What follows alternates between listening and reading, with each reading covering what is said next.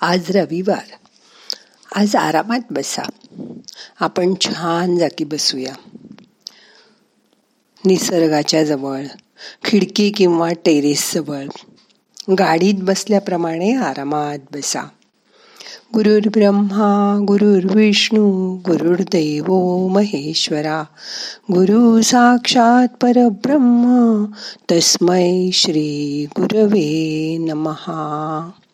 डोळे अलगद मिटा. मन शांत करा. मोठा श्वास घ्या. सोडा. अजून एक मोठा श्वास घ्या. सावकाश सोडा.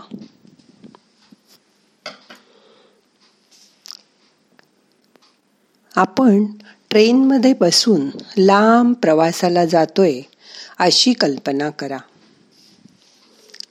जन्माच्या वेळी आपण आईवडिलांना प्रथम भेटतो. त्यावेळेपासून आपला जीवन प्रवास सुरू होतो. एखाद्या ट्रेनमध्ये बसल्याप्रमाणे आज आपलं जीवन आपण तिथून बघूया. आपला अगदी दृढ विश्वास असतो की आईवडील सतत आयुष्यभर असेच आपल्याबरोबर आपल्या बाजूला असतील.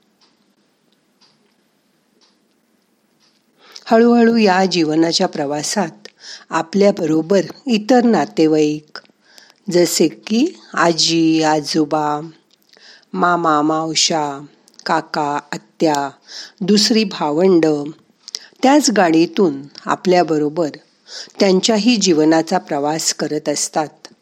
त्याची आपल्याला जाणीव व्हायला लागते. आपल्या खाऊमध्ये भागेला दुसरा कोणीतरी येतो. आपल्याबरोबर खेळायला बहीण किंवा भाऊ मिळतो.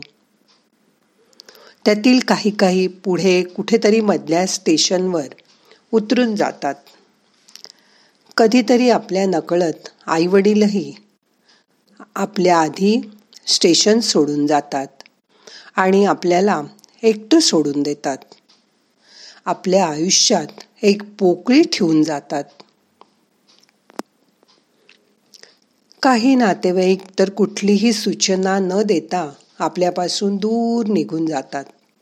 परत कधीही न भेटण्यासाठी इतके दूर जातात की ते कधी परत दिसत सुद्धा नाहीत.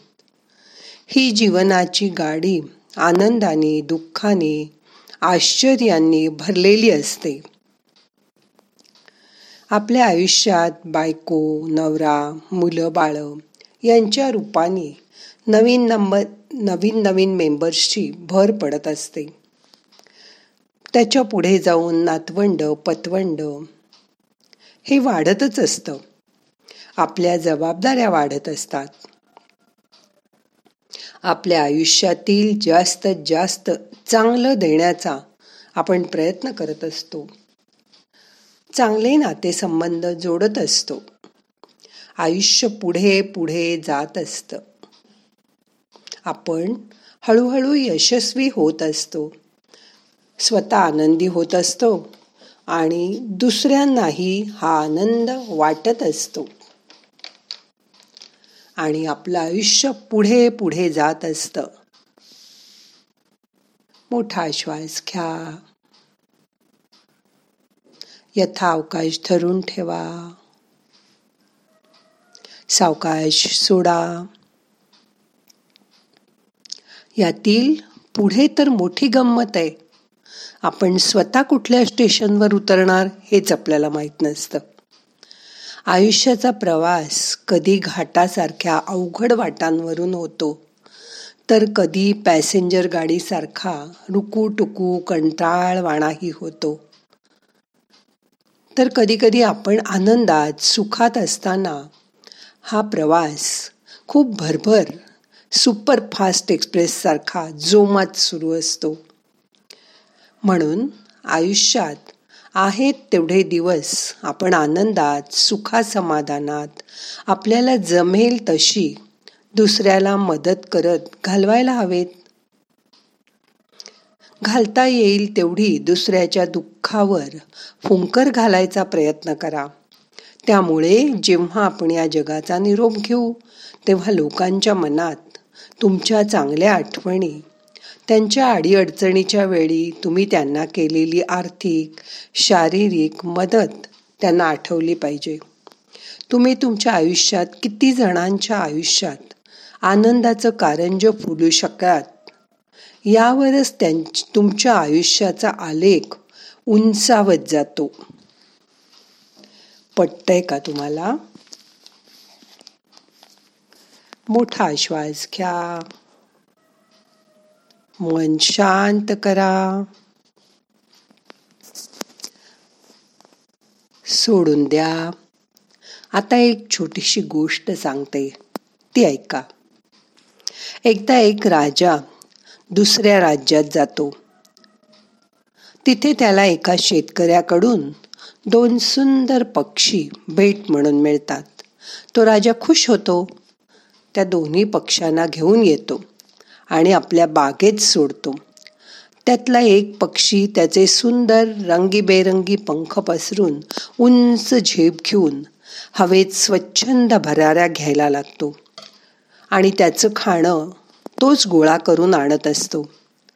पण दुसरा पक्षी मात्र उडायलाही शिकत नाही.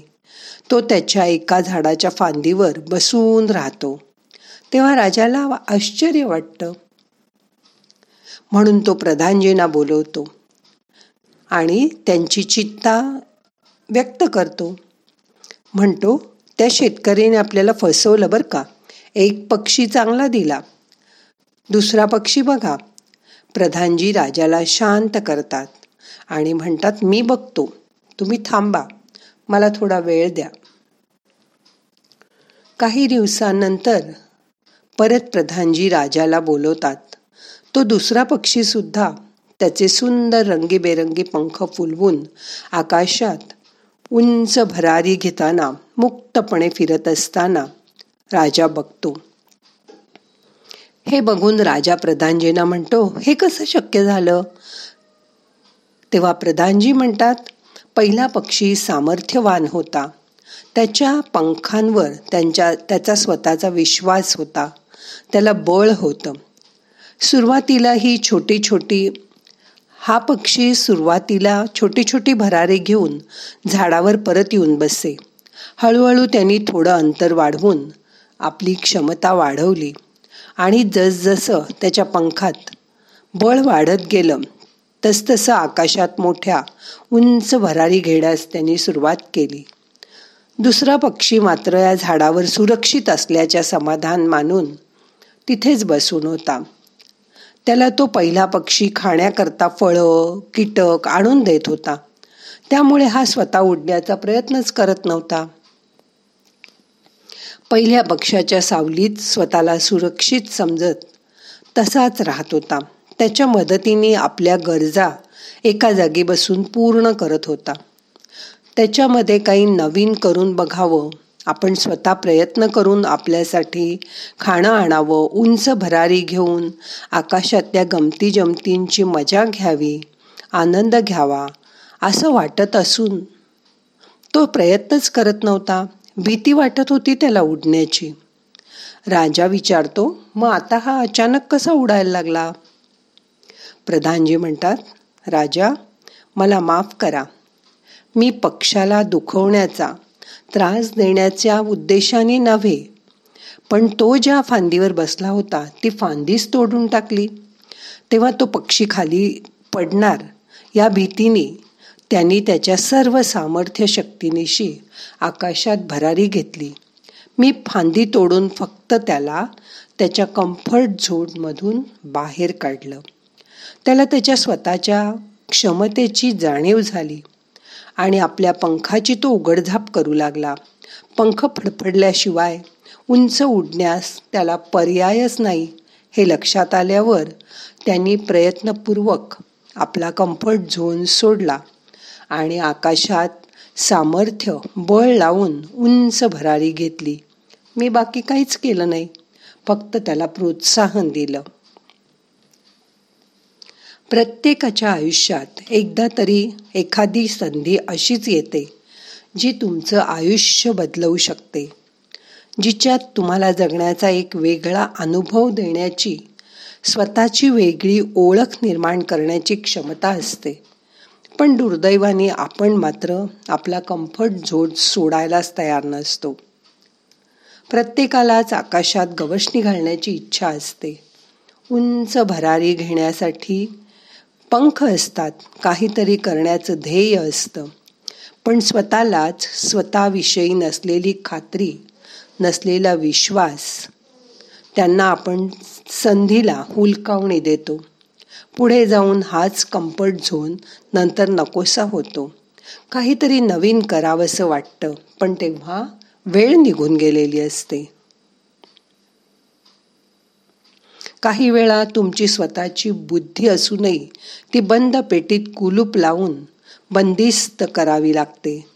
त्यामुळे सुद्धा बरेचदा स्वतःची हुशारी प्रयोगशीलता नाविन्यपूर्ण काही करायचं असेल आपल्या इच्छा किंवा आपल्यातली कुवत क्षमता असूनही त्यापेक्षा कमी क्षमतेचं काम करून त्यातच आपल्याला समाधान मानावं लागतं.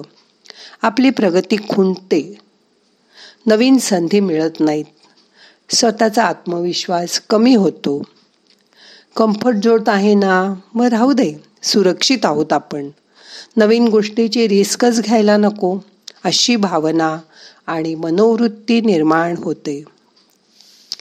स्वतःचं अस्तित्व सिद्ध करायचं तर हातपाय कायम हलवत राहिले पाहिजेत.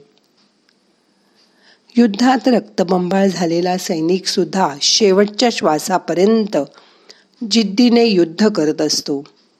त्याच्यातल्या पूर्ण ताकदीने लढण्याचा प्रयत्न करत असतो. युद्धात मरण आलं तरी चालेल पण परकीय सैन्याच्या तावडीत आपण सापडायला नको. ही जिद्द त्याला लढायला शेवटच्या श्वासापर्यंत मदत करते. आयुष्य सुंदर आहे. म्हणून स्वतःचा स्व जागा करा. छोटी छोटी गोल पूर्ण करत जा. तुमचं मोठं गोल मगच तुम्ही अचीव करू शकाल. स्वतःवर विश्वास ठेवा. सतत नाविन्याचा ध्यास घ्या. आयुष्य सुंदर आहे. मुक्तपणे मोकळेपणाने स्वच्छंद भरारी घ्या. आणि आयुष्याची गाडी आनंदाने पुढे पुढे न्या.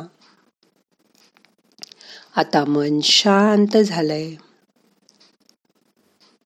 रिलॅक्स व्हा शांत बसा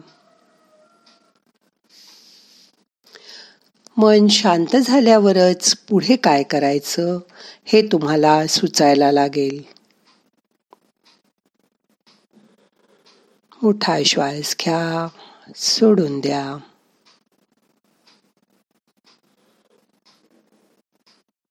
येणारा श्वास तुम्हाला ऊर्जा घेऊन येतोय. त्याची जाणीव करून घ्या. जाणारा श्वास तुमचे ताण तणाव बाहेर सोडतोय. ते लक्षपूर्वक बघा.